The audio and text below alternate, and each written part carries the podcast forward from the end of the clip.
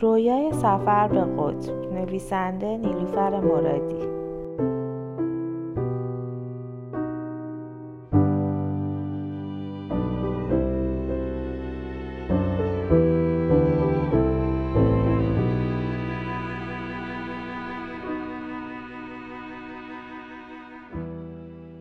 اپیزود اول. برمیگردم به چند سال پیش. توی مطب نشستم و میگم که چقدر ناراحتم. چقدر احساس غمگینی می‌کنم و اینکه چقدر دلم می‌خواد دوباره احساس خوبی داشته باشم. دلیل حال بدم رو میگم. از گریه هام و بیخوابی های شبانم حرف می‌زنم. از اینکه حالم چقدر بده.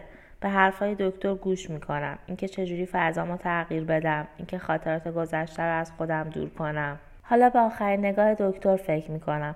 به آخرین حرفش.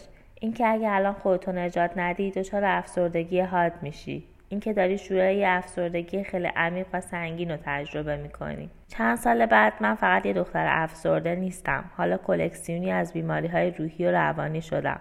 به همه دکترایی که رفتم فکر می‌کنم. به اونی که فکر می‌کرد من فقط یه آدم خشم که بلد نیست خشمش رو کنترل کنه یا اونی که فکر می‌کرد فقط یک شکست عشقی ساده است که همه جوونا تجربهش می‌کنن. ساده نبود. ساده نیست. من امروز دارم نمی‌دونم چند دهمین حمله کوفتی افسردگی رو تجربه می‌کنم و به این فکر می‌کنم که این بار چطوری تموم میشه. و یاد اون روزی میافتم که چقدر حالم خوب بود و چه احساس قدرتی داشتم. اینکه می‌تونستم جلوی همه اتفاقات بد بیستم. چه حال خوب و غیر واقعی بود. چند روز بیشتر طول نکشید که بفهمم این حال خوب کاذب فقط شروع یه اتفاق بزرگتره.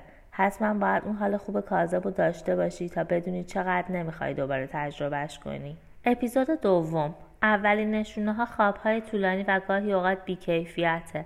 روی یه آهنگ قفلی می‌زنی و تایمای طولانی فقط اونو گوش می‌کنی. وقتی همه خوابن تو دوست داری بیدار باشی. گاهی انقدر حرف واسه زدن داری که دلت می‌خواد یکی فقط بشینه و گوش کنه و بعد تا چند روز هیچ حرفی برای گفتن نداری. حتی دلت نمی‌خواد راجع به آب و هوا و یا صبحانه حرف بزنی. من خیلی بهش فکر کردم. به, اینکه چطوری همه اتفاقات این چند سال تجربه کردم و اینکه می‌شد هیچ کدوم از این اتفاقا نیفته و من بازم حالم بد باشه. اپیزود سوم. نمی‌خوای بدترین و حال به هم زنترین آدم دنیا باشی ولی میشی. وقتی دلت نمی‌خواد هیچ کس رو ببینی وقتی می‌دونی بعد از برگشتن از یه سفر طولانی آدم و حتما می‌خوام ببیننت ولی با بدترین راه ممکن نشون میدی که چقدر از همشون متنفری در حالی که نیستی. ولی یه جا دلت میشکنه. مجبور میشی گوشی رو برداری و به طرف بگی چقدر دوستش داری و فقط حالت خوب نیست. اینکه نمی‌خوای ببینیش برای این نیست که دوستش نداری فقط حالت خوب نیست و گفتن این حرف چقدر سخته. گاهی انقدر سخت میشه که یه پیام و صد بار پاک می‌کنی و می‌نویسی و تا میای پشیمون بشی دستتو می‌زنی دکمه فرستادن.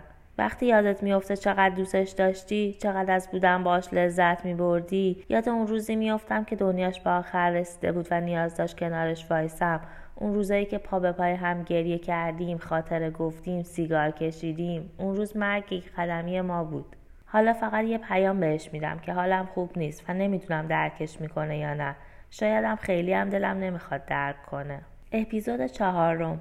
دیدن آسمونم سخت میشه.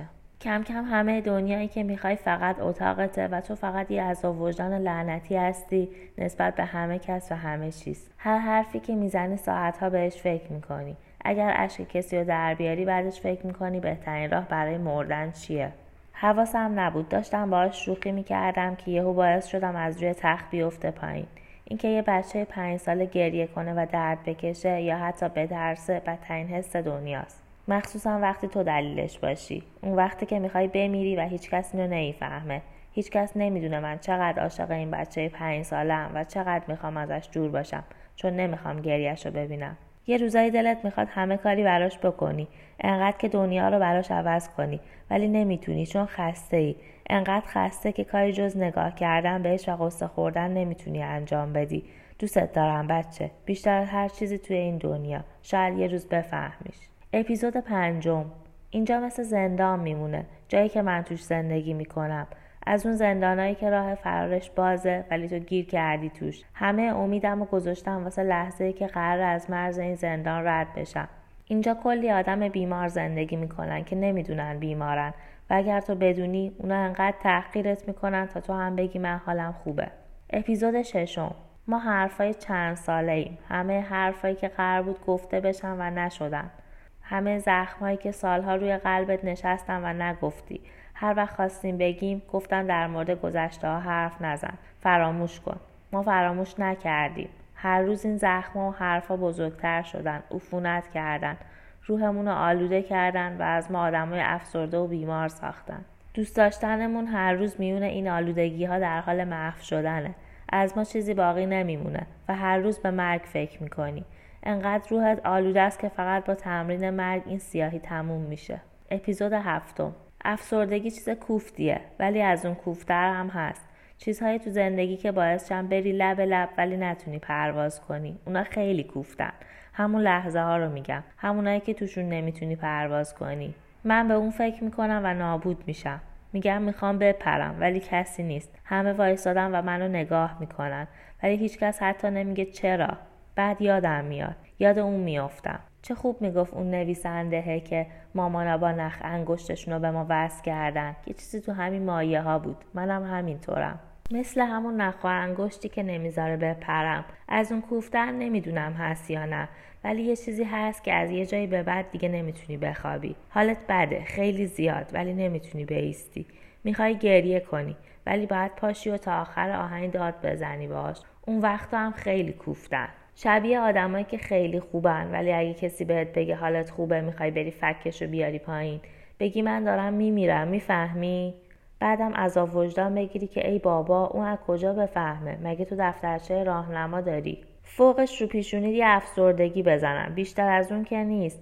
کسی بیشتر از اون نمی‌فهمه. برای همینه که میگن ای بابا این که خوبه. دیدی همش تو فکرت بود؟ آفرین. ادامه بده. مثبت نگاه کن. منم گوش می‌کنم. خیلی مثبت ادامه میدم و فکر می‌کنم چجوری می‌تونم باش کنار بیام. مثل بچه آدم قرصامو می‌خورم و منتظر میمونم تا منم یه آدم عادی باشم. دارم میرم یه دفترچه بخرم تا توش یه دفترچه راهنما بسازم. ای کاش همه آدما یه دفترچه راهنما داشتن. تا به هم می‌رسیدن می‌دادم به هم دیگه و می‌گفتم با چی طرفیم. مثلا من به تو می‌گفتم که یه روز که منو ترک کردی من زنده میمونم. ولی روحم هر روز میمیره. بهت می‌گفتم یه روز میاد که دیگه دوستت ندارم و اون موقع از همیشه بدترم. می‌گفتم بعد از رفتنت با کلی دکتر آشنا شدم. می‌گفتم می‌دونم تو مسبب مریضیم نیستی ولی هنوز هستی. تو هم می‌گفتی که یه روز میاد که من می‌فهمم تو چقدر عوضی بودی یا هرچی. من امروز یه دفتر می‌خرم یه دفتر که توش بنویسم. اپیزود هشتم. خیلی بهش فکر می‌کنم. اینکه به همه بگی خوب باشن اون وقت خودت خوب نباشی. من دارم میپیچونم. قرارمون یه دفتر بود که توش در مورد خوشحال بودن و اینا بنویسیم. یه چیزی که از همین کارا می‌کردی باش. ولی من پیچوندم. من یه دفتر راهنما می‌نویسم. حتی اگر هیچکس نخونه. اپیزود نهم. حتما باید تجربهش کرده باشی تا بفهمی چه معنی میده. برای همینه که نمی‌تونم از کسی بپرسم کدوم بهتره. واقعا دلم می‌خواد بخوابم ولی نمی‌تونم هم از این همه انرژی بگذرم. من به همش نیاز دارم. کلی فکر هست که باید بکنم. کلی کار هست که باید انجام بدم. من یه superwoman خستم superwoman ی که یه هفته است نخوابیده. احتیاج داره آروم باشه. ولی مردم اون بیرون به کمکش نیاز دارن. من یه superwoman هستم. برای همینه که می‌خوام نقاشی بلد باشم تا خودم رو بکشم. یه superwoman خسته. راستی superwoman اینطوری بود مثل من؟ اپیزود ده. از این جمله خوشم اومد. همین که من یه superwoman هستم. آخه می‌دونی انگار واقعا هستم. وقتی توی چند ساعت بین یه حال خوب و بد بالا و پایین میشم ولی بازم روی یه خط وای میستم یا وقتایی که به حد مرگ عصبانی میشم ولی سعی می‌کنم به کسی صدمه نزنم همه این وقتا من superwoman م ولی می‌دونی چه زمانایی از همه بیشتر superwoman میشم؟ اون زمانایی که همه از من خستن اون وقتایی که بار روی دوش کسایی شدم که عاشقشونم اون وقتی که دلم می‌خواد برم توی دستشویی و تمام قرص رو با هم قاطی کنم ولی یادم میفته که هنوز چند تا آدم تو این دنیا هستن که نبوده من آزارشون میده. اون موقع من واقعا یه superwoman میشم. مثلا همین چند روز پیش بود که تا چند قدمیش رفتم ولی برگشتم. کی می‌دونه چه جاهای دیگه ای سوپرومن زندگیم شدم.